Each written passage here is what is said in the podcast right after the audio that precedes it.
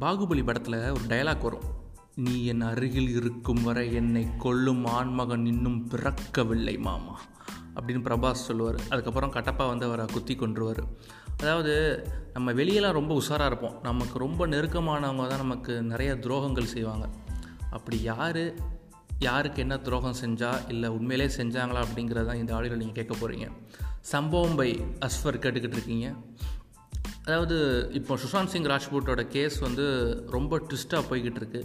எல்லாத்துக்குமே தெரியும் ரியா சக்கரவர்த்தி மேலே சுஷாந்தோட அப்பா கே கே சிங் அப்படிங்கிறவர் வந்து எஃப்ஐஆர் கேஸ் வந்து ஃபைல் பண்ணியிருக்காங்க. அது எல்லாத்துக்குமே தெரிஞ்ச விஷயம் தான் பட் அதில் என்னென்ன சொல்லியிருக்காரு அப்படின்னா அதாவது ரெண்டாயிரத்தி பத்தொம்போது வரைக்கும் என் பையன் வந்து ரொம்ப நார்மலான பர்சனாக தான் இருந்தால் எந்த பிரச்சனையும் கிடையாது. திடீர்னு அவனுக்கு எப்படி டிப்ரெஷன் வரும்? ஏன்னா ஃபஸ்ட்டு ரிலேஷன்ஷிப்பில் இருந்தால் அது உண்மை தான் அங்கிதா அப்படிங்கிற ஒரு பொண்ணு கூட ஃபஸ்ட்டு ரிலேஷன்ஷிப்பில் இருந்தான் அதாவது சீரியலில் நடிக்கும் போது அதுக்கப்புறம் சினிமா ஃபீல்டுக்கு வந்தோடனே சினி ஃபீல்டுக்கு வந்தோடனே அவளை பிரேக்கப் பண்ணிட்டு ரியா சக்கரவர்த்தி கூட ரிலேஷன்ஷிப் போயிட்டான் அதுக்கப்புறம் தான் அவனுக்கு டிப்ரெஷன் ஸ்டார்ட் ஆச்சு. இந்த ஒரு வருஷத்தில் எப்படி டிப்ரெஷன் ஸ்டார்ட் ஆகும் அப்படின்னு கேள்வி எழுப்பியிருக்காங்க. ரெண்டாவது அவர் என்ன சொல்கிறாரு அப்படின்னா என்கிட்ட இருந்து அப்படியே சுஷாந்தை வந்து கம்ப்ளீட்டாக பிரிச்சுட்டாங்க ரியா சக்கரவர்த்தி. அதாவது அவங்க ஃபேமிலிக்கு நிறையா யூஸ் பண்ணிக்கிட்டாங்க. என் என்னோடய காலை கூட எடுக்க மாட்டாங்க. ஏன்னா நிறையா சிம் கார்ட்ஸ் வந்து மாற்றிக்கிட்டே இருந்தாங்க சுஷானோட சிம் கார்டு ஏன்னா அவங்க தான் சுஷானோட ஃபோனை யூஸ் பண்ணிக்கிட்டாங்க. ஸோ வந்து பையனை என்கிட்ட பேசவே விடலை அப்படின்னு சொல்லியிருக்காரு. ரெண்டாவது அதுக்கப்புறம் என்ன சொன்னார் அப்படின்னு பார்த்தீங்கன்னா அதாவது fifteen crores to seventeen crores வந்து என் பையனோட அக்கௌண்ட்லேருந்து வேறு அக்கௌண்ட்டுக்கு வந்து ட்ரான்ஸ்ஃபர் ஆகிருக்கு இதெல்லாம் என்ன கணக்குன்னு எனக்கு சத்தியமாக புரியல அப்படின்னு சொல்லியிருக்காரு.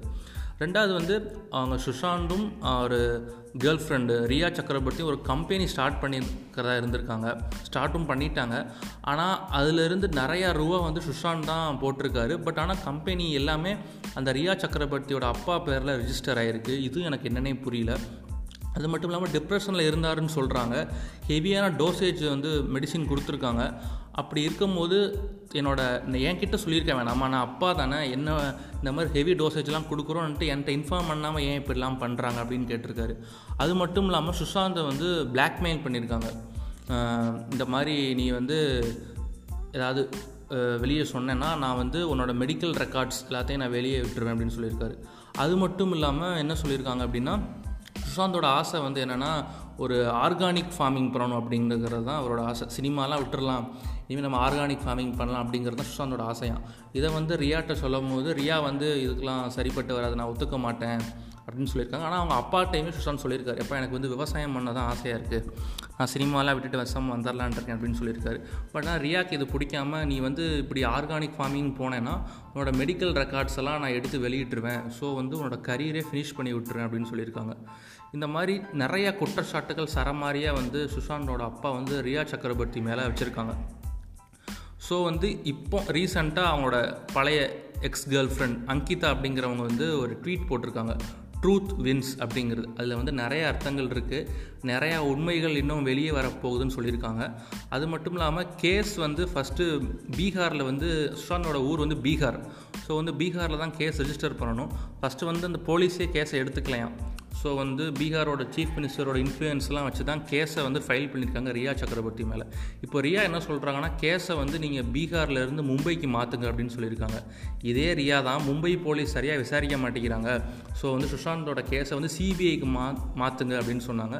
இப்போ அவங்களே திருப்பி மாறி பேசியிருக்காங்க. அது மட்டும் இல்லாமல் இப்போ முக்கியமான ட்விஸ்ட் என்னென்னா இந்த அவரோட ரியாவுக்கு வந்து ஆதரவாக வாதாட வந்து சதீஷ் ங்கிற ஒரு அட்வொகேட் வந்து ஹையர் பண்ணியிருக்காங்க அவர் யார் அப்படின்னு பார்த்தீங்கன்னா நம்ம சல்மான் கான் அது மட்டும் இல்லாமல் சஞ்சய் தத்தோட கேஸை வாதாடினவர் தான் சதீஷ் மகேஷ் மகேஷந்தே அவரை தான் ஹையர் பண்ணியிருக்காங்க கிட்டத்தட்ட ப பத்து லட்சத்துக்கு கொடுத்து அவங்கள ஹையர் பண்ணியிருக்காங்க இது எப்படின்னு எனக்கு புரியல.